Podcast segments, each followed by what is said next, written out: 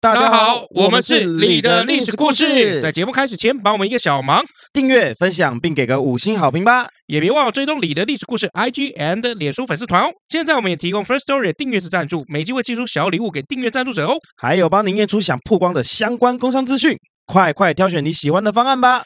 感恩大德。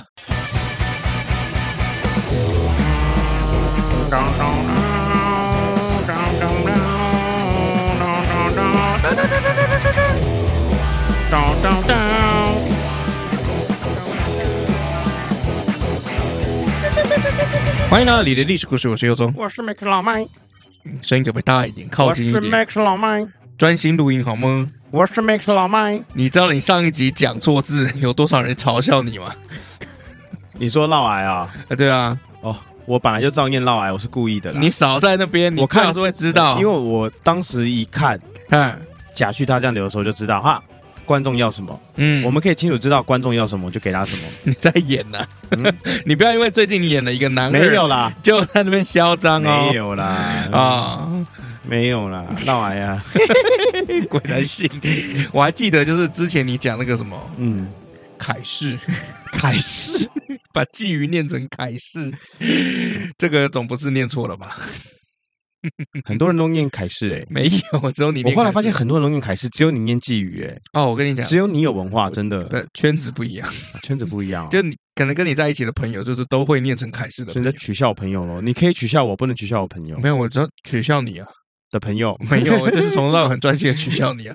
没有，你身边的所有人我都很尊重啊，对，你的家人我都很尊重，你爸我也超尊重，只有你我不尊我重。朋友都这样啊，没有一个人尊重我，都把我当狗一样，在地上踩啊、打啊什么的。啊，说实在的，如果今天有人出八百块，然后让你演十分钟的狗，你 OK 吗？哦，好啊， 是演戏还是要就是羞辱我？呃，演戏之中被羞辱，就是演戏那工作那可对以啊，对对对对，那是对工。作，没有没有关系。我记得以前是这样，就是嗯，就有 A 片商来找我，嗯然后他是说这个呃，就如果给钱，我愿不愿意拍 A 片？嗯，所以诶长得还蛮像拓野哥的耶。哦，没有没有没有没有，他是说我长进， 没有叫我去付钱哦的那个意思，好不好？ OK OK，后来我是真的有点想，可是我没有想要接台湾的，嗯，因为台湾的这个成人片有没有嗯片酬都太低了。你还挑嘞，你以为嘞？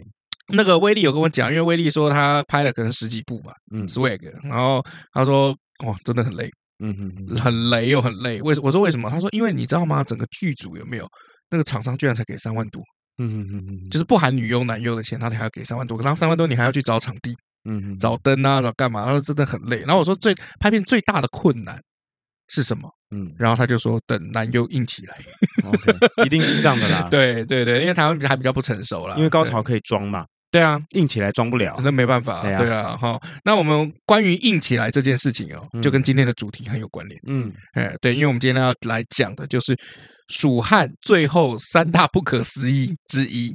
嗯这三大不可思议就是，但凡这三大不可思议，只要任何一项没发生，搞不好蜀汉都不会灭亡。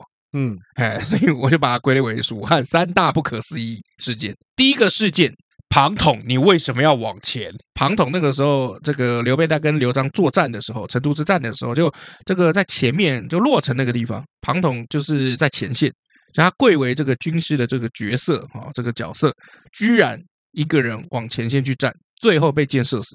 嗯哎，就是所以那个地方有没有？后来很有很有名，那个地名叫落凤坡嗯啊、为什么？因为庞统就是凤雏嘛。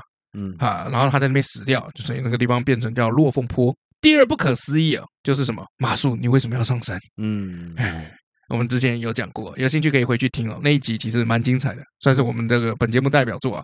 你又打哈欠，我每次都打哈欠啊。你刚刚跟 Jamie 讲话的时候，从头到尾都没有打过任何哈欠，有啊？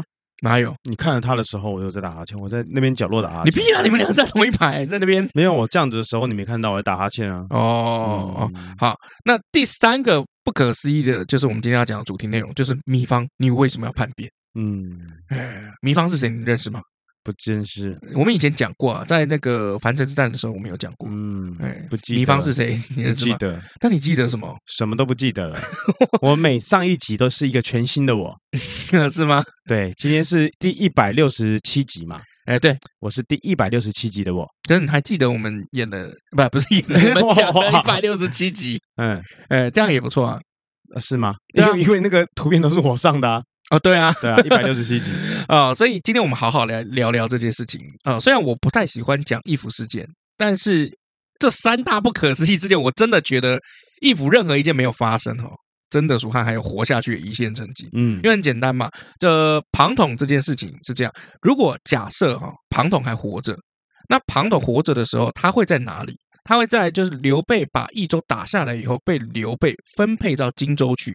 嗯好、分配到荆州去去的时候，以庞统的能力，他应该会把荆州治理的非常好。而且，如果只要庞统在，其实我们讲这个士人啊、米方应该也不会叛变了嗯啊，，官员会减少非常非常多的压力，因为有一个大内总管在帮他。那就是因为他死了，所以诸葛亮就是必须要坐镇成都，然后那边没人，所以。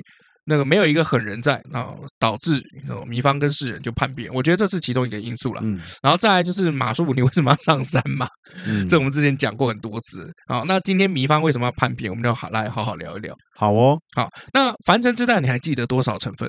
什么都不记得哎，不要讲，不是不要闹了，你这样我真的很难接下去了 没。关系，你就直接讲了，不是你，你告诉我你还记得什么成分了、啊我真的都不记得哎，不是你不要闹啦，我真的就做节目要有来有回嘛我。真的不记得啊我，现在跟你做节目都有去无回，我这要怎么接？我真的不记得啊，你真的不记得你你提点一下，啊？樊城之战的这个主战人有没有关羽啊？那关羽也因为樊城之战后来有没有挂掉了嘛，哎，对，就是回援不及，然后就就嗯挂掉了。嗯对，你还记得多少？真的要给我一点时间。我现在给你九十分钟， 我们等一下九十分钟来写。 为什么这么重要啊 因为关羽死了啊， ？OK，然后啊荆州没了，米所以方叛变，对，比方叛变啊，所以导导致荆州没了。那荆州没了，其实蜀汉就已经失去了夺天下的一个一个机会。嗯，对，那后来其实还有一个很大的机会就是北伐。好，诸葛亮第一次北伐的时候，如果可以顺利的把凉州拿下来，那诸葛亮就会有源源不断的战马。那在这个兵力方面有没有就会更齐全？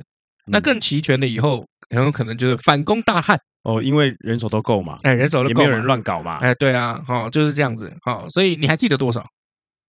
哇，干又回来，又回到我身上了。对啊你知，道我现在压力超大的，为什么？因为我就很像上历史课，老师突然问到我哦，，对对对对 对，然后以前我就这样心里，想说，干怎么还不是体育课 啊？你知道吗啊，？那你历史课不是都在睡觉吗？对啊，还是在看陈怡婷？都有啊，把老师带到梦里去。 对啊，那对你对历史对课到底以前怎么上的？啊没有历史真的床都没及格过啊，我都一直被罚被打啊，嗯，然后最后就都麻痹了这样嗯。我历史真的很烂啊，烂到一个爆炸啊！可是那种人名没有办法背，诶你可以背台词，我为什么你背不了人名？我真的没我不知道为什么，因为以前我对历史完全都没有兴趣，我对历史的容量大概就是上一堂的后最后十分钟这样。可是如果今天是一个戏，然后它是一个三国的手游，嗯，然后你强迫你必须要背起你的这些台词，啊，那手游的台词很简单 啊，可是如果是戏的话啊啊，那我就会整个就进入状况，对哦我就会我就我就会把整个状况都搞清楚，哦，我就会其实就是很简单，就有没有用心了、啊你其实就是潜意识不想用心了。嗯好啊，你要这样，那那就这样子喽，啊、好，那就这样吧。好啊，那就这样啊，就这样反定义反正吧我人设就这样啊，无所谓也啊不是啦，不要这样子啊哈、我们要先搞清楚糜氏家族跟刘备、蜀汉的关系哈、那一开始呢，是由糜芳的哥哥糜竺哦，就天竺鼠的竺哦，糜竺他去跟刘备去熟悉跟认识的。嗯哦，我们以前在讲这个刘备是战神的时候，哦那一集我们有提到，就是说刘备其实之前在跟吕布作战的时候打的打的很惨的，为什么？在他的阵营里面发生了人吃人，嗯，那人吃人这个事件后来是谁去救他们的？糜氏家族，迷氏家族怎么救他 们？糜氏家族就带着自己的所有的这个资源，嗯比如说钱啊、米面粮食啊，嗯啊、然后还有这个妹妹， 嗯你记不记得啊、就过去的时候，哎，这是我们家就是的资源嗯啊，这个这边有些米啊，这些有些物资啊，这个将士们可以享用嗯，啊。这是我妹，这个民工，你最近应该蛮啊吃希饱望了吧？ 哎，这对我对，妹这我妹，对，哎，真的啊，糜夫嗯人啊，啊嗯你可以享用哦。这个是我们家的这些谁谁谁谁谁谁，你可以任凭你猜拳。糜家是把他整个身家都奉献给刘备。好，那糜氏家族进来了以后，你说他有什么大的建树？嗯其实倒没有。哦，因为其实糜不管糜竺也好，糜芳也好，哦，在整个蜀汉的集团里面，啊都属于普通人，才能普通之人。嗯好平庸之人。好，但刘备还是很感谢他，因为当时如果没有迷氏家族的投靠的话，现在他们可能就是人吃人吃到一个人都不剩。哦，哎，非常有可能是这个样子。好，所以呃，在蜀汉建立了以后，有没有刘备还封糜竺做什么？叫安汉将军，就安定汉大汉的将军，哦，安汉将军。大家一听就知道杂号将军嘛。嗯，啊哎，我们都知道有正号将军跟杂号将军嘛。给你名号让你爽一下，哎，那糜竺的弟弟糜芳后来还怎么样？被封到江陵那边去当江陵太守。 嗯呃，等于是怎么样？等于说，呃，可能封到比如说桃园市当桃园市长，嗯好，或者是什么台南市当台南市长这种感觉。嗯好，为什么？因为江陵在荆州来讲，有没有是很举足轻重的一个地方？嗯，那个关羽后来还把江陵有没有修的，就是怎么样，就是可以说是固若金汤。所以大家还觉得说，糜芳你为什么要叛变？其实你本身如果好好在江陵那边守着的话，而且当时在整个江陵的这个士气哦都很高涨的，嗯连士兵都不知道为什么他们的老板要投降。 嗯所以老板投降了以后，当时吕蒙就进了进来的这个江陵城嘛，连士兵都在谋划，就是说，哎，我们是不是要来？投靠他，不是啦， 我们是不是要来谋杀这 个吕蒙？哦，就是瞒着这个糜芳，然嗯后来谋杀吕蒙。所以这件事情就非常不可思议。由此你可以知道，就是说刘备对于以前的这些有情有义的朋友，嗯真的可以说是仁至义尽。嗯他可以把普通人放在一个很高的位置，很重要的地方。所以以前我们都常说哦，就刘氏集团哦，嗯就是刘备的集团，很像一个黑社会。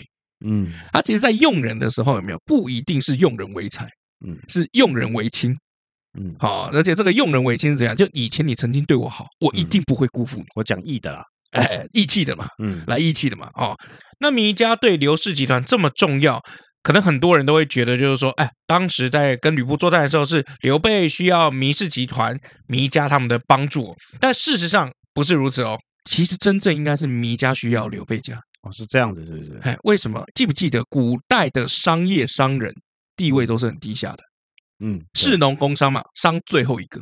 嗯哎，比工人啊，啊，比士人啊，比农民啊，都还要这个地位还要低等的嗯。哦，所以其实整个经商的这个集团，在东汉末年来讲，没有那么高尚。好、甚至像比如说这个以前这个公孙瓒，公孙瓒以前被袁绍要攻击，其中一个理由就是说，哎，他跟商人当朋友，当兄弟，哦就看不起他的地位了，哎，对对，对你们怎么可以这样子呢？嗯哎，这就是这个你错了，所以我要来揍你。那这样士农工商赚最多钱的是谁啊？商，但是他地位最低，嗯嗯嗯，甚至以前啊古代还有怎么样？像明朝的时候有没有商人地位一样低下？因为朱元璋觉得都是这些商人把国家搞得民不聊生。但我命贱，我赚很多钱，对啊，所以当时 很好很好笑啊，就朱元璋怎么规定这个国家的这个商人，就是商人你可以买就是好的衣服，比如说可以穿丝绸，嗯，但不能穿出门啊，哎，不能穿出门，你只能在家自己穿，你出门就要换成麻衣，嗯哎，那。一般的农民，你可以穿这个丝绸出门，但是他买不起，哎，这个我就记得很清楚啊，很清清楚嘛。嗯所以其实商人在不管在各行各业里面有没有，好、呃，在整个中国古代来讲哈，他的一直都是地位有没有比较低等的，哦，哎，像你看那个希特勒有没有，后来不是还这个在屠杀犹太人嘛？对啊，为什么？因为犹太人很会经商，哦，啊，所以希特勒很恨犹太人，那他觉得就是说整个德国的这个状况啊，这个以前这个德意志的这个状况。应该就是被这些商人就搞垮的。如果没有嗯你们这些商人的话，有没有我们也不会过得那么辛苦。就是因为你们他妈的一直把我们的钱赚走，一直用你们的这个奇淫邪巧之计啊，哎，把我们的这个钱资源都赚走，所以我们才会有人肚子饿。好，那其实朱元璋也是这样认为。好，那我们就要回头来看这个东汉末年哦。这个东汉末年，我们就讲商人的地位低，所以糜氏家族跟刘备之间是糜家需要刘备，为什么？因为他要抱大腿。嗯因为刘备不管怎么讲，他是怎么样，中山靖王之后，当朝天子的皇叔啊，那开什么玩笑？古代是看身份的嘛。那如果糜家糜氏家族呢，可以把妹妹许配给这个刘备的话，那是不是糜家也成为所谓的东汉末年的皇亲国戚了呢？好、所以前提要先搞清楚一件事情，在那个封建的年代，是这个商人家族需要刘备，为什么？因为刘备姓刘啊。东汉末年很多州牧啊，都是姓刘的啊。这州牧就是你知道军阀的意思啦。啊，比如刘璋、刘表嗯啊、刘虞啊、哦，这些都是姓刘，刘尧，哎，全部都是姓刘，所以只要姓刘的，当时走路就有风，讲话就比较大声。嗯，哎，对，尤其是你又有皇亲国国戚的这个血脉哦。那有人认为糜氏家族是徐州的豪族哦，那我个人的意见是不一样。为什么呢？因为所谓的豪族，必须是你家虽然有经商或有什么，但至少有几个可能有当上官嗯，啊，或者是比如说有成功的洗掉你这个之前的经历，有嗯当上一个什么样子的官吏就的是这不个只职位有。钱又有权呐。哎，对啊，你要有官，你要有你要有钱，你也要有权。哦，所以古代的这个认知是这样，不是你有钱你就很厉害，是嗯你要有钱，你也要有权，甚至你只要有权会有名分，哎，我们都会重视你。嗯，糜族、糜芳他们没有，他们唯一有的就是超能力，钞票的钞，就是有钱呐， 就是 fucking rich people 啊。啊嗯对，，好，那呃，糜族当然也有一点点小小的政治的算计跟嗯政治头脑，所以他才把妹妹献给刘备。嗯好，妹妹献给刘备什么意思？我跟你结成亲家，嗯，我跟你结成亲家了以后有没有？哎，我现在就等于怎么样，祖上积德了。嗯，哎，刘备以后发扬光大起来了以后呢，因为我妹妹是这个刘备的老婆，我是所以刘我备大舅子嘛。哎，我国舅啊，开什么玩笑？嗯所以那个时候有这样子一个心思，但是。后来就是在曹操进攻徐州的时候，糜夫人是跟关羽是一直被俘虏的，那后来就下落不明了，然后史书就再也没有记载。那在《三国演义》里面是怎么写呢？就是在长坂坡的时候，赵子龙不是要七进七出救阿斗嘛？嗯，后来挂掉的夫人是谁？糜夫人。夫人，嗯你看我记住哦，米夫人。哎、就糜夫人，嗯，哎、糜夫人后来其实不管是正史还是演义上面，她反正就挂掉了，嗯，所以其实从她挂掉那刻开始，加上她又没有帮刘备生小孩，他所就以跟他没关系了。哎，就没没什么关系了。所以后来糜家哈、在刘备集团里面就是一个很尴尬的地位，因为包括刘备整个在开疆辟土的时候，糜家也不能做什么事情，他能够做的就是守城，帮你看一个地方。还有啊，给他钱花啊。哎，没有没有，那个时候已经没有整整个东西已经全部都入股了。哦，OK，哎，对，所以后来就是比如说诸葛亮起来了以后，有没有出山了以后，才把整个刘氏集团啊做的比较妥当。嗯，好、包括赤壁之战也是这样。 ，OK，对，但是糜家真正有没有什么才能？我个人是觉得没有，所以最后糜家就很像吉祥物一样。那当然，刘备也对他们不错嘛，也封了将军，也封了太守。所以糜芳虽然有时任哦，就是他虽然有实职的工作，但是也没有什么记录，嗯，就是从来没有在历史上看到糜芳这个人有什么特殊的记录。比如说赵子龙好了，你可以看到他这个什么偃旗息鼓。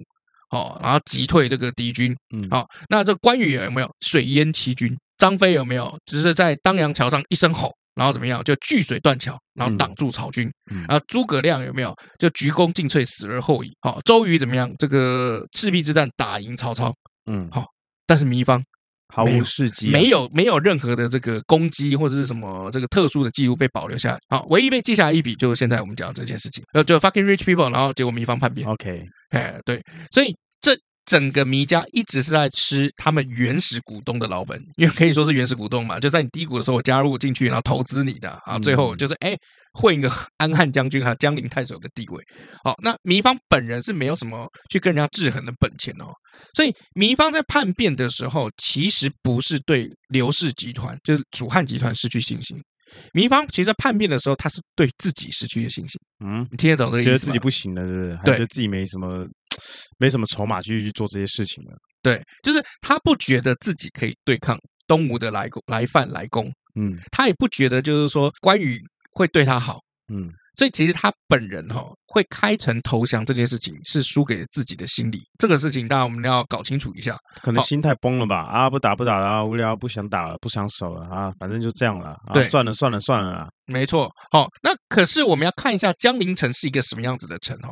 好、那在史书上面记载哈、江陵城是因为关羽来坐镇，然后来加强防御了，所以极其坚固，在历史上号称叫不可攻之城。嗯，江陵城是不可攻之城。厉害，哦，曹魏方的记录是怎么样？江陵城跟另外一个城叫二城守固，也就是说这两个城哦，呃是非常非常顽固的，几乎是快要打很好守，是打不下来的。好、后来呢，这个东吴呢靠着朱然以几千个老弱残兵啊、这样子的这个阵容，还可以对抗。曹真几万大军防守了好几十天，嗯所以你就可以从这边就看出来江陵城的这个顽固。那江陵城跟襄樊距离多远？你知道吗？十分钟没有啊没有十分钟靠背 哦，对啊，没有那么近。钟，捷运站走过来 没有啦，没有没有没有江没陵京 都，有，建案是吧？对啊 对了，真的有个江襄陵京樊都啊！十分钟，相凡十分钟，豪华永坐坚固之 城，二城守固。 挑高三十八米，以前新店就有个江陵京都啊哎，，真的假的？真的啊，就在那个，就反正真的有 啦，没有真的骗假你的真的有个叫江陵京都，所以原来江陵京都就是有一个这个很坚固的意思啊。 对，所以住在江陵京都的里面的人，他们房都子会不会打嘛，哎，对对对对对，都但是会叛变，可 能会保全会叛变，所以里面可能都是那个离婚的。 有可能。有可哎，能喂，乱 讲。啊，那江陵城那个时候距离襄樊哦，骑骑快马只要两天，嗯，哎，两天快马就可以到。那如果是大军回来的话，大概十几天。所以嗯其实糜芳有没有当时只要固守江陵那十多天哦，嗯，等到关羽回来，你看他能不能收拾吕蒙？一定可以的那可能吕蒙很强啊。啊、没有啦，当时哦，在荆州最强就关羽，哎，水都水淹七军了。对啊，你要想想看，当时这个军人是有很多迷信跟心理压力的。他开什么玩笑？水淹七军呢？七军三万五千人啊，然后生擒于禁，然后斩庞德。历史没记载，其实一共二十一军，为什为他什么只是淹了七 军， 呃剩下的跑了。有可能啊，对啊，有可能啊，对啊因为而且当时就打的曹魏就是已经节节败退了，甚至连曹操都想要迁都。对啊，那呃，关羽这样子的阵容回来了，东吴一定不是对手。我们都知道东吴是一个什么样子的军队，就是正面作战基本上不行的一个军队。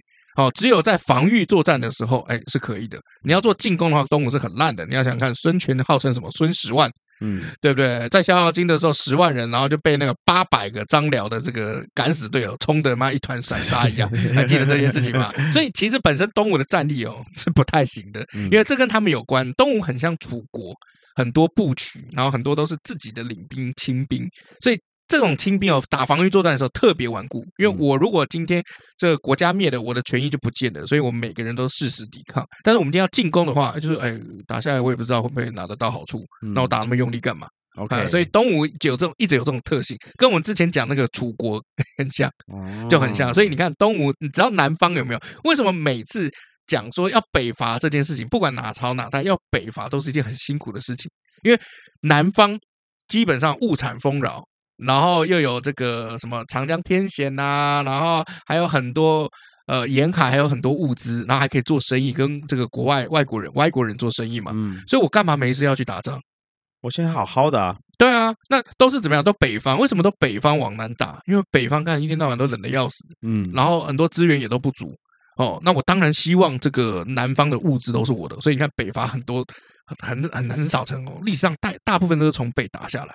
加上每次这个打仗的时候，君王都会说什么？这南方的姑娘很漂亮，嗯，这个南方的女生很水灵啊，哎，所以我们要怎么样？赶快下去抢南方女人，有没有哦？用这个诱惑他们去打？没错啊，所以你看投名状讲什么？抢钱、抢粮、抢娘们儿。哦哎，对，那你看太平天国在哪里？南京。哦，哎，对，所以其实你要理解，就是说南北的这个状况不一样啊、那既然关羽跟江陵离得这么近，那到底糜芳为什么要叛变？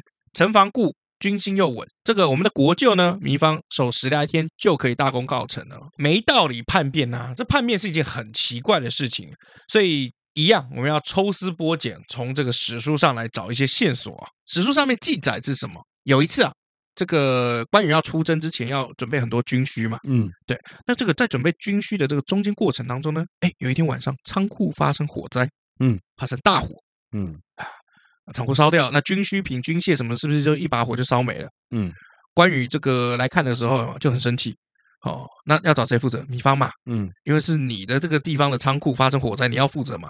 所以关羽讲了一个很关键的话，叫“还当治之”，什么意思呢？等我他妈回来，我就治你。嗯，哎，哦，所以糜芳那个时候就很害怕，跟世人也一起很害怕。哦，对，所以后人很多的推论呢，就是因为关羽讲了这句话，跟仓库发生大火，所以米方才会怎么样，才会在跟东吴有没有来犯的时候，他投降。这大火好像是东吴他们去偷放的嘛？哎，不是，不知道，史书没写我怎么记得之前讲过这件事情啊？啊？我怎么记得之前讲过这件事情？哦啊，没有，没有，没有，没有，没有，你应该想到赤壁之战，哦，是吗？ 就是那个仓库不知道为什么发生了大火，嗯， 对，那其实你知道吗？其实台湾现在早期啦，十几二十年前的时候，也常常发生类似的事件，嗯就是有一些工厂有没有，他们会去跟保险公司保高额的保险，嗯火灾险。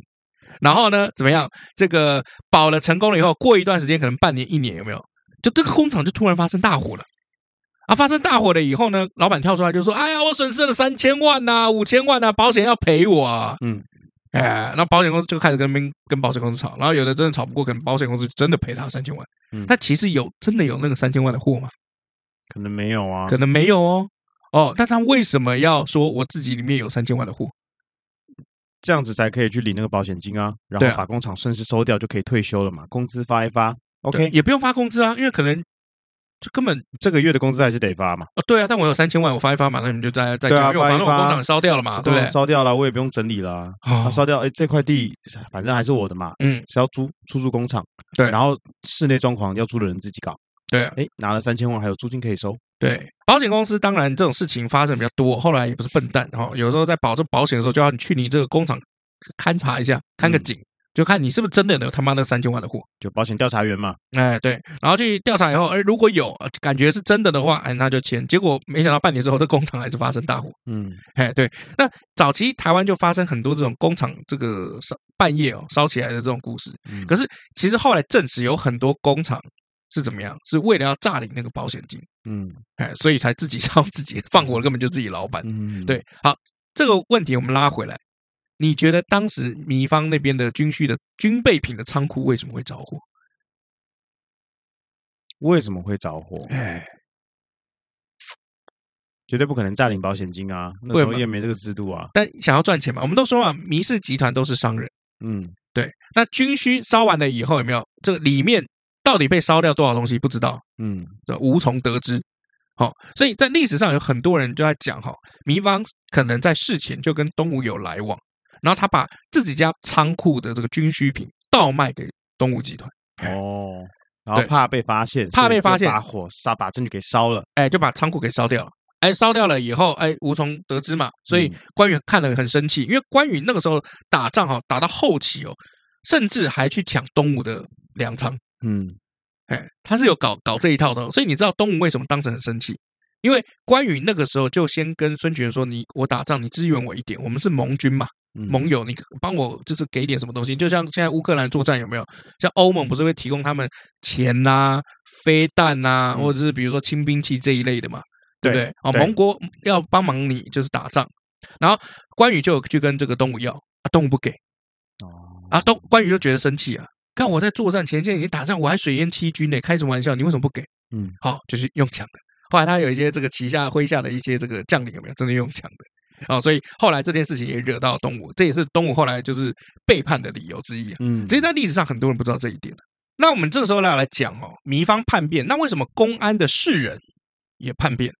哦，士人在《三国演义》呃都加一个字当他名字叫傅士人。哪个富啊？傅就是那个太傅的那个傅，花莲不是还有一个前县长叫傅昆萁那个傅、哦，OK，那个傅，哦，那个《三国演义》给这个士人又冠了一多冠了一个姓叫傅士人，哦，傅士人。那士人那个时候守在公安，那江陵那个时候是米方嘛，那这嗯两个城就叫固若金汤的这个很硬的这个什么，你刚刚讲的什么江陵京都是吧？江陵京都， 啊，江陵京都，哦，很奇怪，士人也叛变了。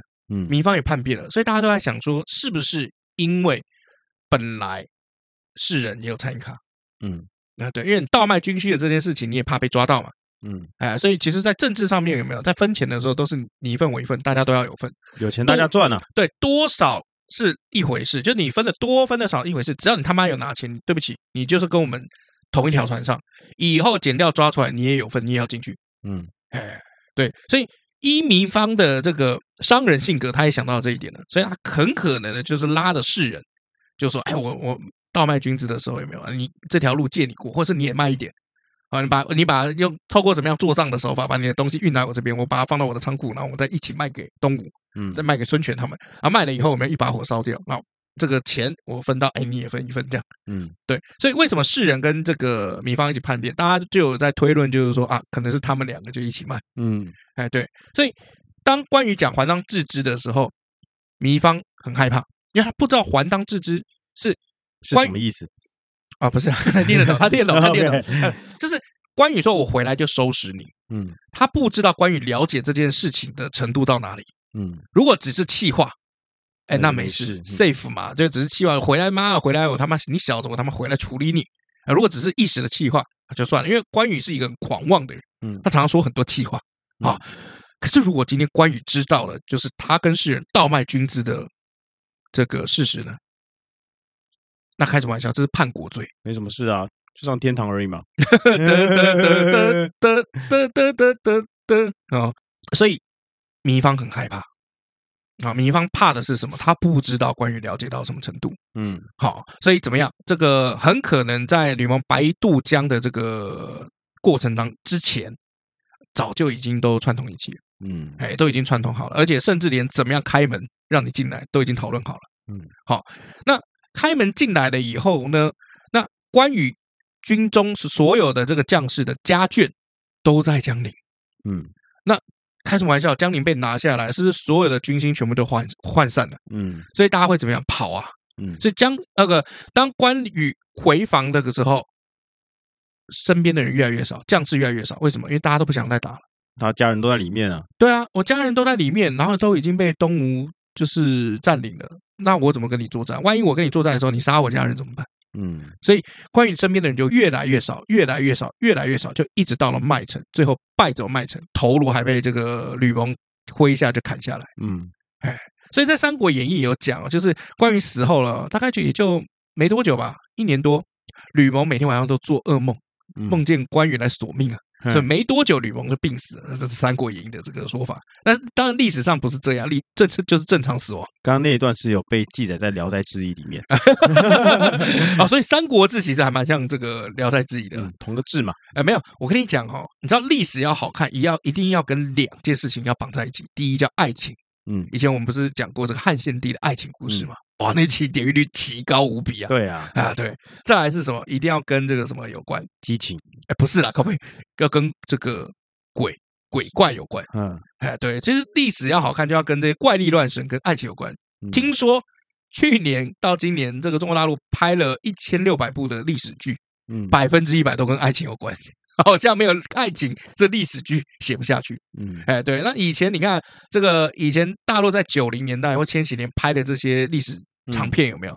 好、这些历史片其实大部分很多都很中规中矩地在讲历史，比如嗯说什么大秦帝国啊。好，比如说什么这个呃楚汉相争啊嗯啊，其实很多都摆在正史上面哦，尤其央视出品的更是这样嗯哦。但是近年来就流行，你知道吗？网剧嘛，啊、网剧啊，或者是地方电视台也都开始拍了，然后所以你看这个《倩女幽魂》走走在多前面，啊，对啊，对不对？没错啊，，所以你知道吗？就是我们常常在讲一个人的选脚本的能力嘛，就一个导演跟一个编剧选脚本的能力，甚至制片选脚本的能力，就是在这边嗯啊。那现在当然是比较比较轻松一点，为什么？因为可以从大数据里面去调出来，就是说观众喜欢什么样子的题材，就抓起来兜一兜，就变成一部戏。嗯像听说那个《纸牌屋》就是这样子算出来的，嗯哎，就 Netflix 的《纸牌屋》哦，就是靠大数据算出来观众喜欢看什么啊，高层的尔虞我诈、白宫之争，哎，然后就弄出来这样。嗯哎，对，那在《三国志》里面，《关羽传》哦，哦是怎么记载这中间这个事件的呢？他是讲的很有趣哦，他讲的是方人啊，方就是米方，然后人就是士人，方人使人迎权，就是他派人出去接那个孙权那边的人。嗯哎啊，欢迎欢迎欢迎啊！哎，大概就是这样子哦。那所以我们后人才会去推断，就是说，你如果不是事前先做好了沟通了，嗯，你怎么会派人出去迎接？哎，孙大人，路上辛苦了，来里面坐，喝茶，酒席已摆好，哎，我最近新收了一个干干妹妹，嗯 有需要吗这？是我干妹。就大概就会是这样子哦。所以后来糜芳投降了嘛，就进到了这个东吴阵营里面了。那我们嗯来讲，就是说后续的状况是怎么样？后续的状况就是他哥怎么办，糜竺怎么办？嗯糜竺后来怎么样？把自己五花大绑，然后跪着去见刘备，嗯，说对不起，我有这种弟弟，我我我对不起你，我烂，我贱，这条命给你了。对你把我杀了吧。结果刘备干了什么事情，你知道吗？他没有把他杀了，没有把他杀了，他说这是你弟的事情，嗯这跟你无关。 嗯，他就这样，这里小弟的代志啊，哦，不管你的代志啊，我拢知影，你刚刚的表情超像 W 先生。无代志。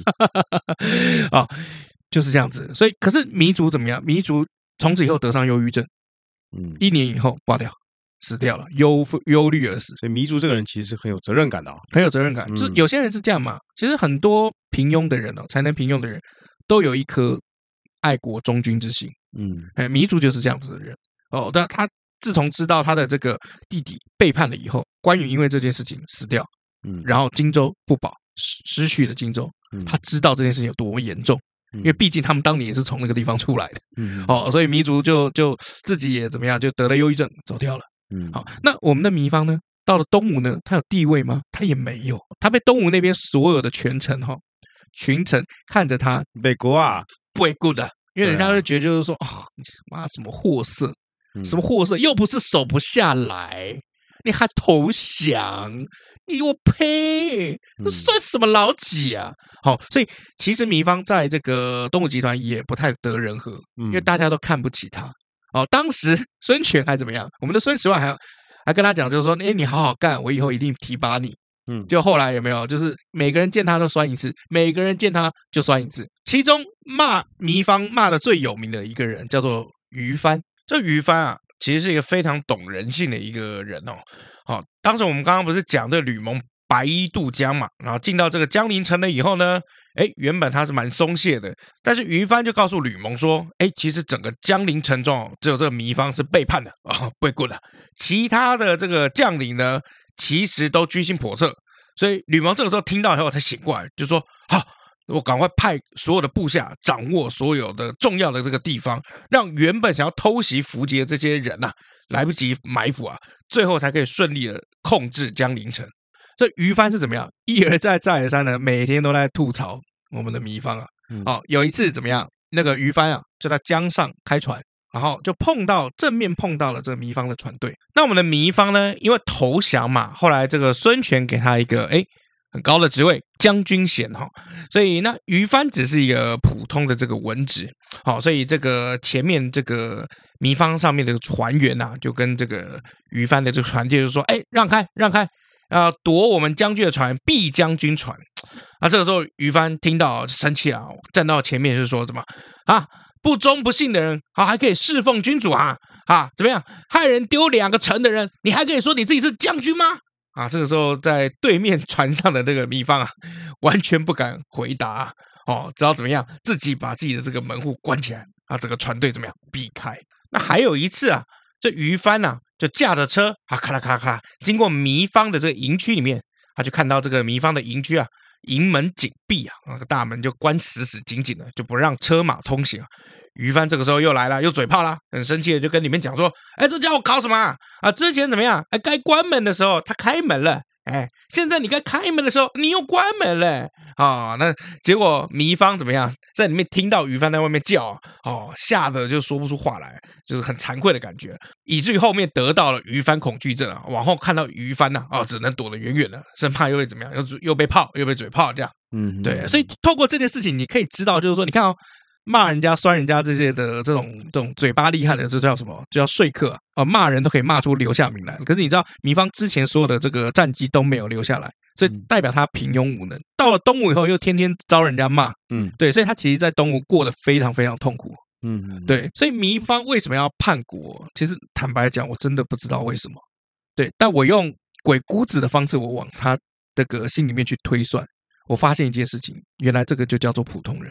嗯好，我们历史上看到很多英雄的故事，像比如说这个我们的李世民有没有三千可以去打人家几万人？张辽八百的敢死队可以去对抗这个孙权的十万精兵，嗯好，那我们的周瑜有没有谈笑间强弩灰飞烟灭，对不对？嗯我们的这个诸葛亮六出祁山，嘿对我们听到的都是英雄故事，可是我们很少听到普通人的故事。嗯那普通人是什么？普通人就是我很平庸，我也怕死，我也懦弱，没有任何才华，我也没有任何想法，我只想活下去。这叫平凡啊。你平凡，但你很精彩。谁？你呀、我对啊，还好吧，我也没有很精彩啊。没有，我觉得你蛮精彩的、啊。你说长相长得很精彩啊？这这个是到底是包还是 扁呐、啊？哇，你长得好惊奇哦，好啊惊奇哎，不要啊！不要形容了，我觉得你长得好精彩哦。哇，我觉得你长得好惊讶。啊没有没有没 有，我觉得你很精彩，你知道为什么吗？因为你有在 follow your heart。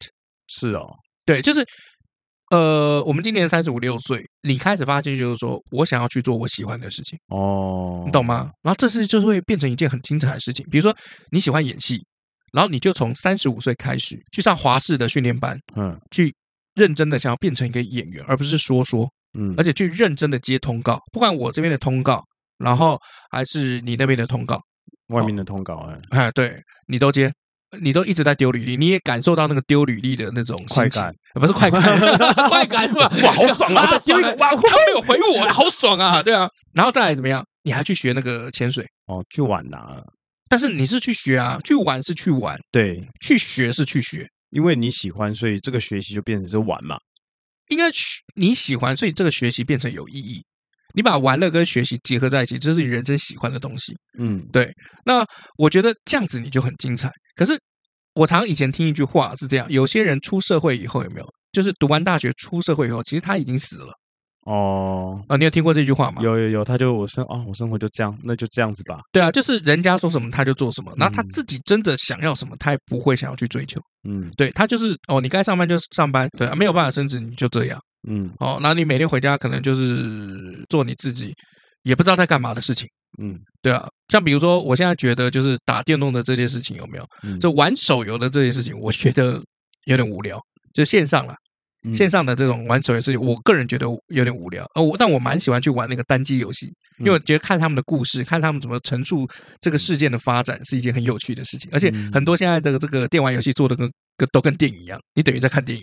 对像《恶灵古堡》不是像后来我们都觉得哦说 到底是电影还是游戏？对啊，越做越好，对啊很然后多那个游戏越做越好，然后他那个电影出来，我就想说到底是游戏还是电影？嗯嗯对，就会像这样子。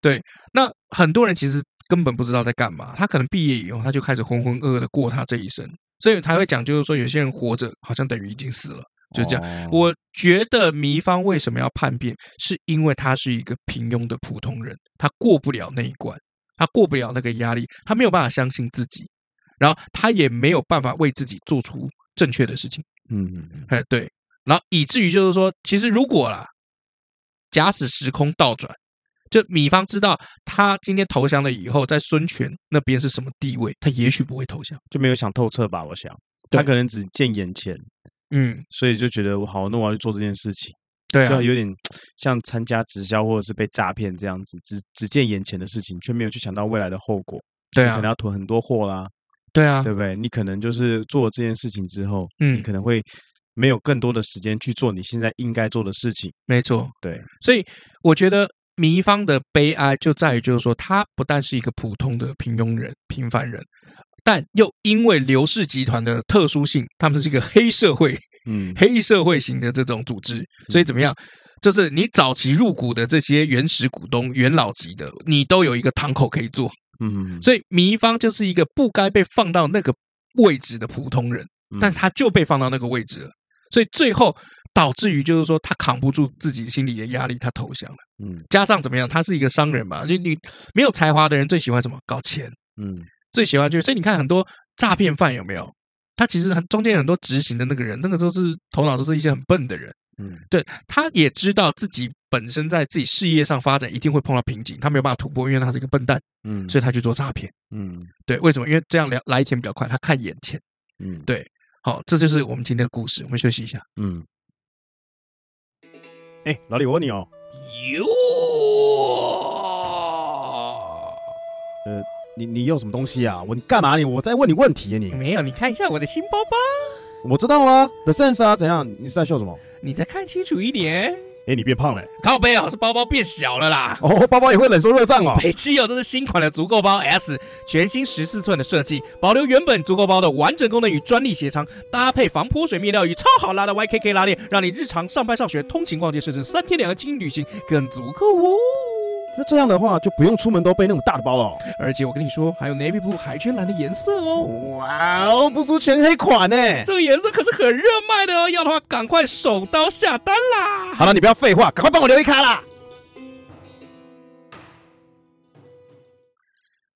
所以刚刚那凡尘之战，嗯，我真的不是故意要忘记的，你的脑容量我啊脑容，量就是哎两集，嗯就是前面两集这样子的内容什么的，嗯，我不是故意的。没有啊，没有没有，可是第一集你永远记住， 第一集是什么？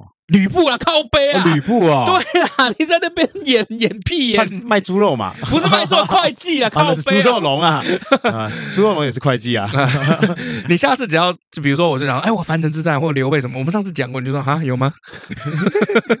对，其实我真的不是要故意忘记，不给嗯你翻译。所以，而且有的时候一些历史的东西我是记得的，嗯但是我记得的通常呢都是大家不记得的。嗯比如说大家都记重点嘛，三大战役、赤壁之战，嗯，然后什么坡之战嘛，没有啦，没有那个战啊，告白 啊，官渡、赤官壁、渡、夷赤陵，壁、夷陵嘛嘿，这三个三个大战嘛，哎然后对大家就会开始可以讲说这个战大战里面有什么东西，有什么东西，然后可以讲得很开心。嗯， 有人，你们就讲有人，有人，然后有个姑娘 这样，然后被掳走这样的，没有掳走啦每个故事都这样，啊被送走这 样，这是我妹妹，没有哦啦，这是没有她这大东嫂西这啊样，，对。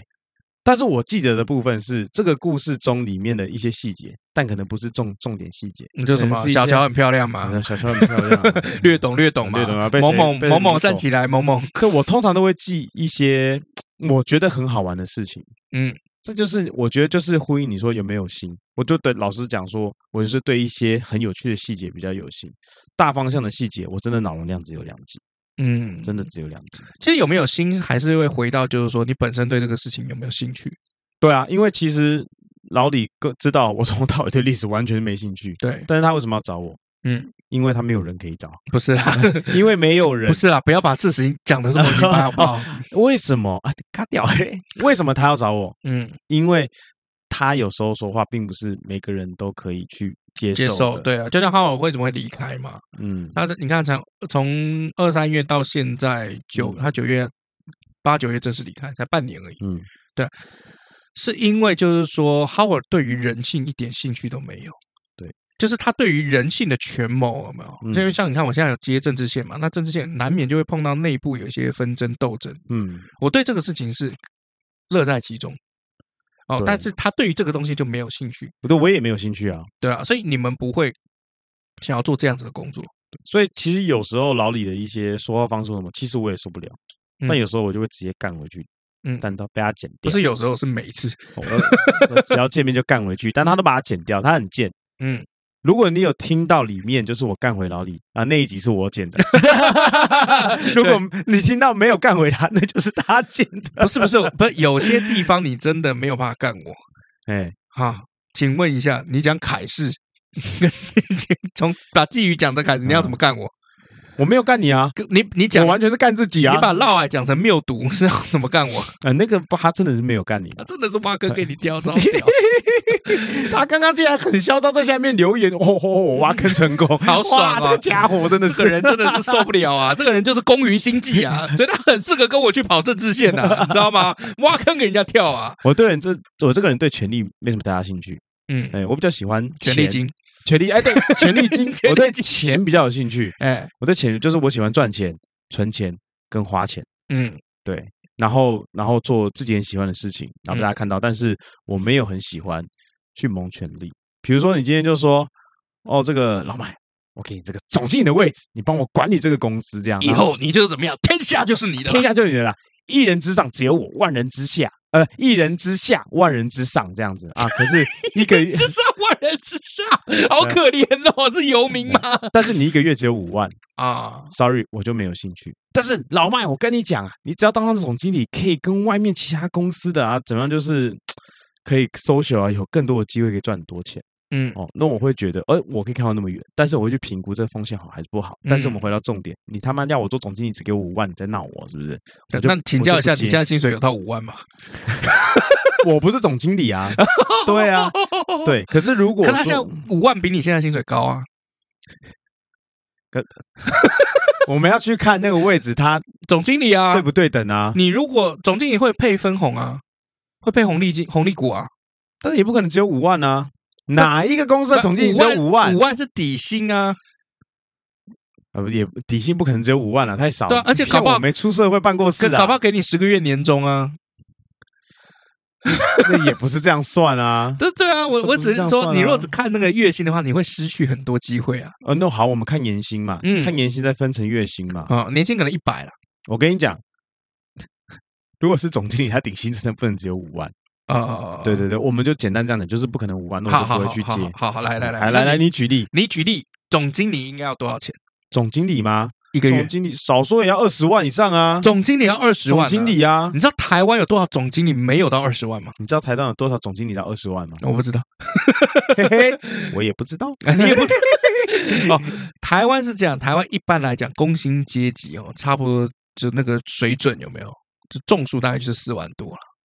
对、啊，所以你就是在差不多这样子的 range。我跟你讲，你现在讲的大公司，很多小公司不是这样给的，那小公司怎么给？薪水高的都不是在大公司，都是在小公司，因为他大公司就是用靠制度在运作靠制度在运作，还有压榨员工在运作。啊。对，通常肯肯给的都是小公司，那你应该来绝对我这边不胡做乱。事啊。我们这明星产业，对，我没有办法在你那边做事，是因为你。 我上次跟你讲过了，你我不知道要我你知不要道逼我全班脱出哦。嗯，对，这个时候就突然 会用成语了。啊，全盘托出。哎，哎，小心那个水杯会倒，覆水难收。哇！ 哦，我我我其实可以理解啦，因为其实嗯找朋友进来做事哦，嗯会碰到一个问题，就在这件事情上面，你到底用朋友口吻还是要用老板口吻？呃，确实是这样。其实我这个人可以分得很清楚，多清但楚！我可以分得很清楚，就是在朋友工作的时候， 哦，我知道，老所板以是 老板，你才会传讯息给我，就制片工作的时候说是那啊这个对您对对您对 您上对下，出现，上对下。哎但是我也很了解，说今天我来你这公司之后，啊，我是我是你一人之下，好、嗯但是我没有办法接受你对我说话的口吻，所以我就干脆就不要。比如说什么口吻，我已经这么鸡巴地对你，我变老板我也只是再加个两两级而已啊，呃，我没有办法接受两极了 对，再打两下我就要哭，我就要挂了。 就是我有时候我没有办法，因为嗯我知道你是一个没有办法当下去把对方要表达意思听进去的人。哦，你可以坐在那边是嗯，对对对对对，但是你下一句讲的就是没有，好像就是没有去接受到他刚刚上就是呃对方 get 不到表达他意的思。点了，我对对对对对，但我这三个月来，三个月嗯半年来，我有学到怎么处理这件事情。我就刚会跟对方讲说，你让我想一下，嗯我晚一点跟你说。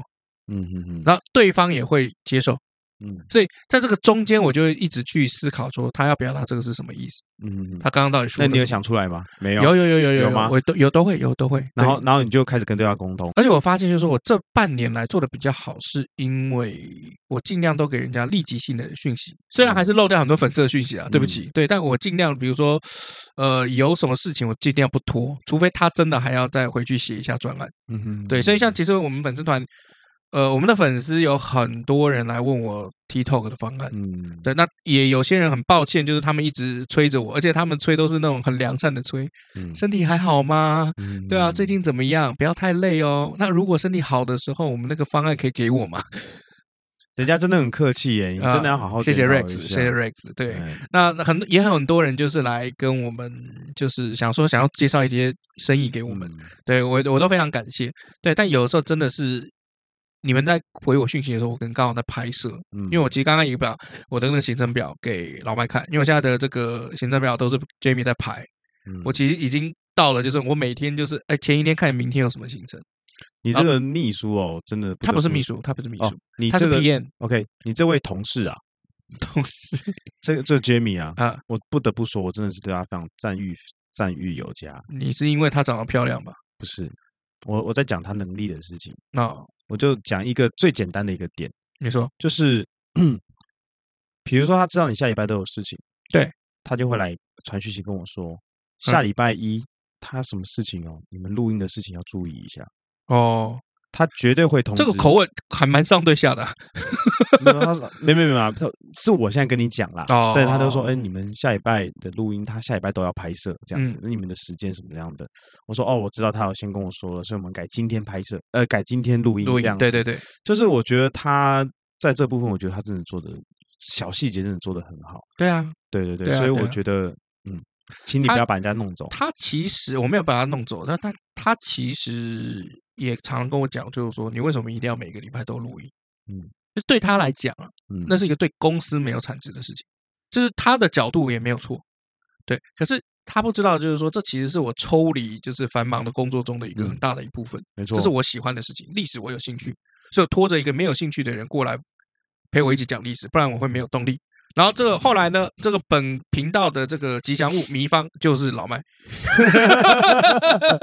哦，讲到这个部分 啊，各啊位同学，这个明年一月开始哦，嗯，哎，我们就没有冠名站住了，赞助了，对所以这个如果说呃有需要这个帮忙打广告的，我们现在可以 open 对对对对，接业配接赞助了哦嗯，就是有需要的这个朋友们可以跟我们私底下联络，从明年一月开始，哎对，但是 对现在还没有，所以我们每集还是要聊一下我们的干爹台湾绿金，哎我们非对常感对对谢他对对，我们怀念没他，错我没们错感没错谢他，那也可以提早跟我们联系，我们就是大家可以想个企划或什么的，嗯，哦，就是看要怎么合作都没有问 题。我那其实我最近在这个干爹身上也学到很多事情，就是嗯我们干爹的那个老板有没有？嗯就干爹中的干爹啊，干干爹， 对，干爹爹，嗯干爹爹，爷爷嘛，爷爷爷爷爷爷嘛，啊干爷爷啊，干爷爷啊。他老板其实也是一个教会有很多事情的人，嗯，对他老板也很年轻，也不到四十岁，然后几乎没有看过他动怒。嗯对你，你们大家对于那个老板的这个既定的刻板印象就是很会生气吧，然后动不动就来骂人嘛，没有啊批，评我不是啊，什么廖老大，所以你不是老板啊？什什么意思啊？就我们对于老板的那个既定印象，就是老板应该都是那种很会骂人、很会生气、哦我不觉得。是这样啊，哦，真的、哦，对啊，可能你在国外看多了。啊那这样我我们还讲台湾可以老我还板可以当老板吗？可以不要当老板， 为为什么我害很多人是不是？不 是你虽然喜欢赚钱，但你对争权夺利嗯，如果没有兴趣的话，不要当老板，我用诚心诚意去赚钱呢。那可能赚不 到钱。 没有，制度环境是这样使然的、嗯对，但我几乎没有看过那个干爹爹动怒过。然后呃，每一次有什么事情，他都可以很快的在三分钟之内跟我把这件事情，这件我原本觉得说干就是天塌下来的这些事情，或者我完全搞不清楚的事情，他三分钟就可以帮我讲清楚。嗯然后他也会蛮会安慰人的。嗯就是蛮会安慰人，就是比如说他有离开，那我很介意，那干爹爹就会说，其实没有关系，因为公司本来就是这样来来去去，嗯，对他早一点离开你反而是好事。这样就安慰到你了。因为没有后面补了一句，如果哦今天公司就是已经呃发展的很蓬勃了，他这个时候离开，反而对你可能是一些损失，因为他可能会把你现阶段的人物、人事、嗯客户都带走，嗯，这是一定的，因为你们同属一个产业。这样就安慰到你了。没有，我觉得有道理啊。哦，那我我只要觉得，就这事情我就讲嘛，我没有任何的，就是判断的这个方式，哦，所以他把这个东西很快的三分钟这样抽丝剥茧这样煮出来，哎，我就觉得有安慰到。嗯他也常常跟我讲，他说 Leo，因为他都叫我英文名字 Leo，他说 Leo，我跟你说，我从来没有看你任何的绩效过，就我们赞助你任何的东西，你的影片、你的节目、你的 Podcast，我没有认真的去盯你每一步的绩效，嗯没有认真的要求你一定要卖多少货，嗯从来没有。为什么？因为我们要合作的是人，而不是生意。嗯哎，我们投资一个项目、一个公司，我们只看这个负责人怎么样，值不嗯值得信任。啊那、我觉得你是有才华、值得信任的人，对，有没有安慰到我？有嘛？对啊，哦，这个一定会有的 啊。对啊，对啊。虽然回来的时候，我还是觉得，嗯，奇怪，好像为什么几句话就可以把我就是有生命震撼的感觉？ 嗯，对对对，还是说这也是一种高端的这个，你知道吗？就是那种捧的感觉，这样。那意思就是说，Leo， 嗯，你绩效不好没关系啊，至少你人还不错了。这样的话从你嘴巴里面讲出来，完全不能听。干难怪你没骗，难怪你没案子，难怪每次有你的案子有没有都要把你画面砍掉。开玩笑了，开玩笑了，啊没有，我觉得刚刚那是你的真心话。嗯没有开玩笑，我只是用比较这个幽默诙谐的方式去把这句话。他三分钟，我大概三十秒就把它说出来。没有，你刚三刚只十花秒了就不十止秒， 你花了十秒就把我的信心摧毁了。所以其实我觉得迷方啦，我们回过头来讲迷方的这个人了。哦呃，这种关键时刻做出让人完全摸不着头绪的人哦，其实嗯就是一生都得不到一个认同。我有一个同事啊，嗯一个男同事哦，他呃是有位阶的人，我说位阶就是可能是经理啊、副理啊、协理这样子，就是有位阶嗯的人。那他常常呢在做一些无关紧要的事情。嗯，举例来说，客户啊，他有嗯一些资料要做简单的分析，或是一些 paperwork。嗯这种东西你可以吩咐下属去做就可以了， 对啊，因为这叫杂物嘛。偏杂物的东西嘛。对啊，但是他就常常加班，嗯，有一天他加班，我想说他真的好认真，我真的很 respect 他。嗯，我就进去说：“哎呀，那个 Leo，你怎么还在加班啊？嗯、嗯，那个早点回去休息啊，你在干嘛？”嗯我就看他在做杂物，我说：“你怎么在做杂物啊？”他就说啊，没有了，这个不好意思让下面人去做，我自己来做。嗯，但是他政政政务的事情没有一个做得好，正式对正事没有一个做得好。比如说这个业务，他可能要跟这个他自己的客户那边要去做一些沟通，或是签署一些文件或者是一些合约，需要这个经理出面，需要这个副理出面，但是他却都做不好。一个文件他要拖到四天，回来的东西结果还缺东缺西的。嗯，就这么简单的事情都做不好。那我们有另外一位女同事啊，常常也是抱怨她嗯做事做不好，可是很多事情还是去依赖她。嗯，可是其实是可以不用依赖她的哦，依赖谁？女同依赖事嗯依赖去对那个女同事可以不用去依赖那个有关接的同事，哦，是可以不用去依赖她的，她还是依赖她。为什么？因为嗯这个女同事她就是不想自己做，嗯，就是是你刚刚说的很平凡很普通。你已经知道这个人事情会把你给搞砸，但你还是会让你他还去是做，让他去做，为而什么？且因为你也不想做，因为你也不想做，你也不想去你面就对是，你就是笨，你就是对蠢。所以其实这个事情就让我觉得，就是说，有的时候啦，把一些很平凡平庸的人摆在一个太高的位置嗯，哦，其实也是蛮容易造成悲剧的。我老老实说蛮辛苦的，嗯，真的蛮辛苦的。对。那尤其比如说，我在有时候在选战里面，我常常看到一些不对的人坐在一些要职上面，嗯那我就会觉得，就是哇靠，你这样子，老板会被你害死。嗯的那种感觉。对，但但敌我阵营我都有看到哦，所以我就就会觉得，就是说他他们到底是做了什么事情才可以坐上去那个嗯位置？对，也许他只能付曾经付出了一个你无法去取代的事情，取代的事情，就是而因为这个举动，公司整个被他救回来。所以老板就像刘备一样，嗯哦，给他一个位置，这个位置不高不低，但老板也知道他的能力，反正你要再怎么出包，你也就那样。所以你负责的客户绝对都是一些普普通通的客户，对。但是我觉得有的时候好就是要更好啦。对啊，你做了一件无可取代的事情，势必是不是就要再想办法再去做一件，不要说比上一次无可取代更厉害的事情，但是至少说可以帮公司就是做一些加可以分的加分源源不绝的事情。比如说你谈成了一个大家十年下来一直想谈的案子，一直没谈成，结果你一谈，人家以为只能拿五亿的合约，结果你拿了十亿回来，嗯，然后之后也没有要求说你一定要再更往上，但是至少就是说每年一亿两亿一亿两亿源源不绝。嗯其实这样子就是已经很厉害、很厉害的一个人了。对啊，嗯所以我会觉得说，我也是常常在警惕自己，因为我本身的工作是业务跟市场开发。嗯，那我做到的是公司曾经觉得这个市场做不起来，而我把它做起来，那嗯做的很规律。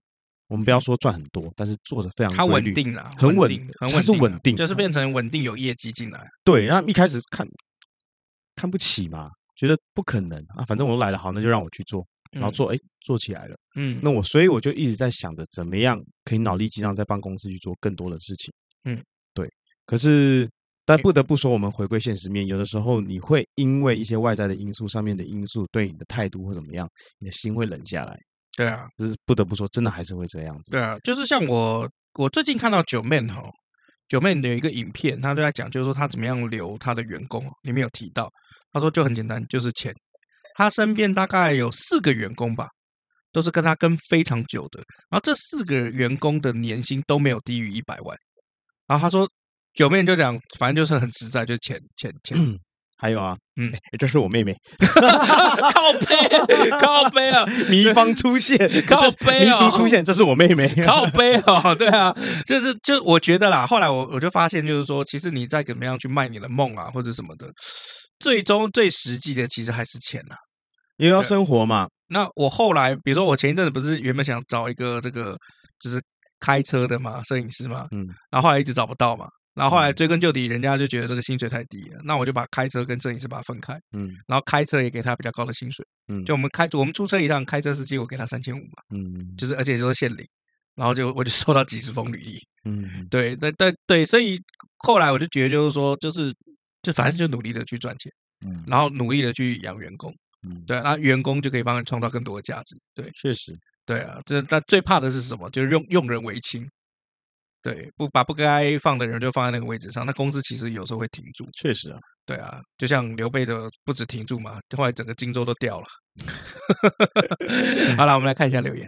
好，跟大家报告一下哦，这次的 First Story 还有 Apple Podcast，因为我们这录音的时间比较近，啊没有什么留言，我们就直接从 Facebook、IG 开始吧。好，呃，首先呢，IG 第一百六十六章搬家喽。下面哈，嗯这个 Home James 零二零七他说想知道有没有护照的历史啊？某天上班上到一半，想到古代人怎么出国的，需要证明文件吗？还是想要来就来呢？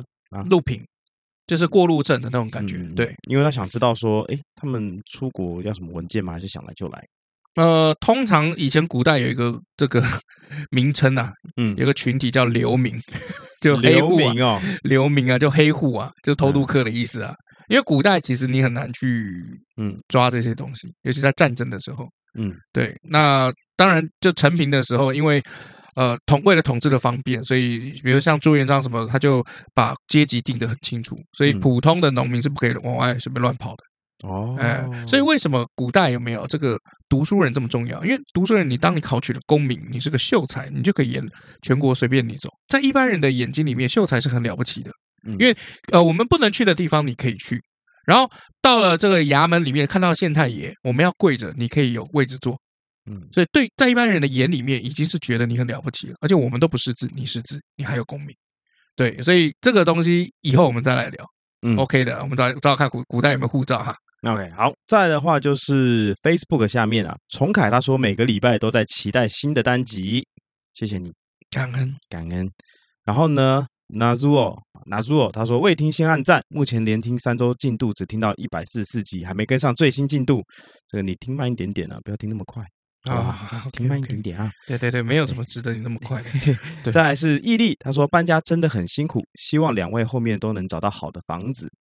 然后他说绕来那边笑死，真的是笑死！我那时候看到我想说，诶在想没有读什么，有的时候不是我 get 不到你的点，是你讲出来是完全不同的东西， 我怎么 get？我也是被害的啊、啊，哦对对对对对对，就是就你看你真的没有工于心计嘛，人家挖一个坑你就跳下去了，然后再来是卢拉拉，他说有现在五楼三合院的格局图吗？他很好奇，就一个么字形啊，还是说你说我家里面的格局图？就是你们家那个社区的，等老李搬走之后，他还照给你看，不然他怕现在照大家会去骚扰他。呃，对，现在只有雨神会来骚扰我，呃，我们现在越越那个水盆越接越多啊，那个漏雨啊，太可怕了。那你不要买除湿机，应该买脸盆啊。我们脸盆有买，脸盆买大大小小很多，我们都已经拿那个拖把的那个桶子有没有哎？就好神拖的那个桶子去接了，因为比较厚，比较不大够。深啊，哎不够深啊！ 对你啊要，买那个回收桶呃大对的那种。对对对对对对，都已经用那个了啊！再来是哈哈哈哈哈哈哈，凶嗯手贾旭啊。啊！他说今天听到的时候呢，一直期待问答时老麦掉到我挖的坑里，感谢老麦不负我让听到时直接笑翻，我要下载下来重听八十次。 我看真的是有够阴险贾旭，你有种就给我当铃声啊！ 啊。OK，好啦，以上就是这次的留言，因为时间比较近嘛。嗯嗯，那你要推什么样子的电影呢？哇，好难推哦！我最近看了什么电影啊？我想想看，好不好？嗯，我最近在看一部 Netflix 的，叫做《他们存在过》。我以为你会推门徒，但门徒以前推过，门徒蛮适合今天的的的节目的但是我想推另外一部恐怖的，啊。叫《恰吉哦》，，是电视影集的版本。恰吉，恰吉哦，嗯，为恰什吉么？，为什么我想推呢？我就是以前啊，这里有段故事哦。我们最开始看第一集的时候，嗯早期电影其实那个恐惧是非常恐怖的，哦，对那啊，非常卖座，非常卖座怎么样？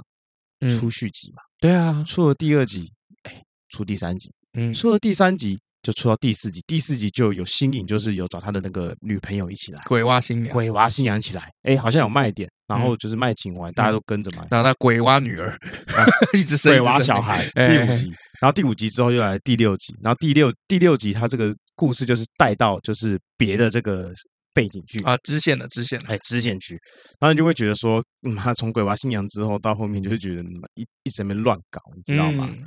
就觉得很糟糕。嗯然正后后常来啊出了这个电视剧之后啊，我就想说还是看一下，因为我真的很喜欢鬼娃 Chucky，嗯我就看。熬过了第一集、第二集，它是一个有点像新的故事。嗯，看到后面的时候，哎呦，不对哦，怎么鬼娃新娘的女朋友出来了？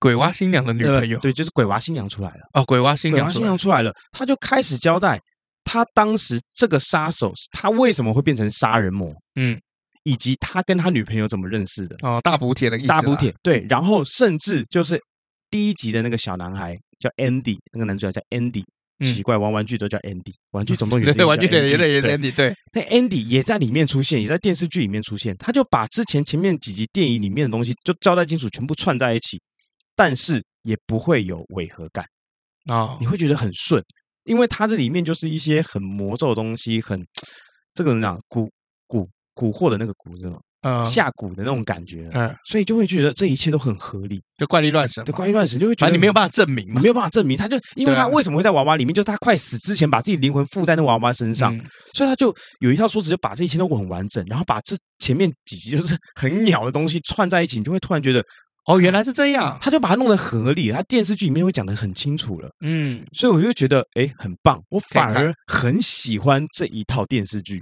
嗯，然后这个 Chucky 的那个黑色幽默，嗯，没有少，嘴炮幽默没有少，你就哦会觉得会心一笑。然然后我就觉哦得哎、诶很棒。然后那个 Chucky 就会很喜欢蛊惑那个小孩子的那个人心，有没有？嗯蛊惑小孩心，里面也都有出来。哦，对，他说啊，我跟你讲啊，他们都说你办不到，怎么可能办不到嘞？我跟你讲，我就看好你，你一定可以。我哦，告诉你，他们都说不行，是谁害你现在自自己一个人的？就是那些人啊，嗯，对不对？我跟你讲，你把他们都杀掉，没有人可以阻止你想要做的事情，而且你只要把他们杀掉，再也没有任何事情难得倒你。哦，对，你让我想到谁？W 先生的， W 先生，啊，他就是鬼娃啊，嗯然后他还很幽默哦，嗯他一个小女孩就是收编他嘛，然后那对个 Chucky 就跟小女孩说：“我现在要去杀掉你妈妈，你要跟我去吗？”嗯，小女孩就说：“哦，我不要，我现在很困了。”然后他就说：“嗯，好吧，那我自己去哦。”很简单的对话，你就会觉得靠，又恐怖又有趣。哦，所以我就会觉得说这部电视剧我还蛮推的，它现在已经出到第二季了，嗯，蛮蛮开心的。对，本节目你只有两集的容量，然后这个好几季你都可以记 得得。嗯没有 啦，有没有新的问题嘛？对不 对？好啦，那所以这部电视剧的名称叫呃，就是 Chucky 啊，就叫 Chucky，我再赖给你好了，不是你要跟 听众朋友讲啊，哦 你不是在推吗？因为因为它的名字很多哎、哦，那你讲你就查嘛，好吗？我查一下，你再帮我剪掉。嗯，这部的电视剧叫做 Chucky，嗯，恰吉，就叫就叫 Chucky。我过那个 Chucky，恰 吉哦，很恰吉，或是你 Google 鬼我娃每恰吉，我现在看他脸有没有，我就想到王王世坚。 这部很像啊这部这部 Chucky 我电视剧我觉得还蛮棒的，你经过前嗯面两集你就没什么问题了。据说好像台北女子图鉴好像也是要经过前面几集，你哦就会看到她的美。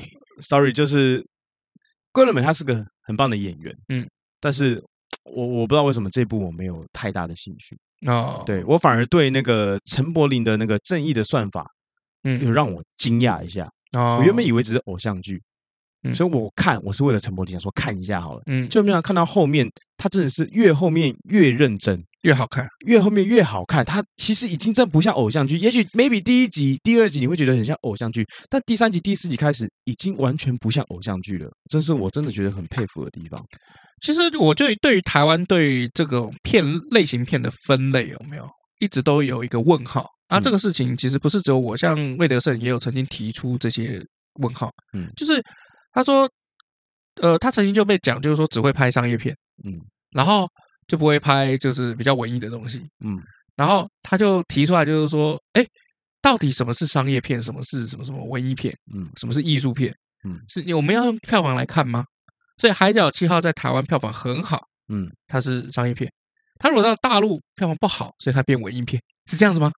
对，这样就分很分类吗很难很难去、很难去，分分类。所以你刚刚一讲偶像剧，偶像剧这件事情，就是以前在台湾哦，嗯就是偶像剧就泛称给这些好像没有演技，嗯但是是很多少男少女的偶像的人，为了钓他们然后去拍的东西。嗯可是陈柏霖，如果你说演他的戏剧，说偶像剧，我就会有点不太敢认同。为什么？因为嗯我觉得陈柏霖的演技已经有进步到，嗯，就是不是说很样板的东西。因为我觉得偶像剧这件事情是，你有点在看长篇广告的感觉。嗯因为广告，其实你常常常在拍广告嘛，广告是不是就是样板化？就比如说，你说你去剪了一个男二，然后宅男的角色，那是不是真的宅呢？有把那个宅男的内心的孤独感跟渴望感，对外界或者是对于心仪女生的渴望的感觉演出来没有？你在演一个样板的广告人物，没错，因为有的时候这必须要去关系到当下这这个广告他要的是什么东西。对啊，导演要什么，对编剧要什么，他他们如果写的很平面就是这样。他如果他只是要你就是装扮像宅男这样子，嗯，没有要你把他什么宅男什么内心戏没有出来，那没有办法，因为有时候节奏或者是他就是就是他想就要这这样子，他就这样子，他就是要这样这这样是最有时候安全。对，这是没有办法的。那对我会宅觉男得都变态，安全，美女奶都要大，安全。这句话你自己负责，我是不负责。没有没有没有，就是没有他那个样板就是这样啊。然后没很奇怪，为什么都要 OL 安全，对不对？还有很多那种样板啊，好，我们再说要去这个牢里，可能会惹来这个很多问题啊。 杀身好了，之祸了。今天就到这边啦，我是 Max 老麦，我是尤忠，下次见。拜。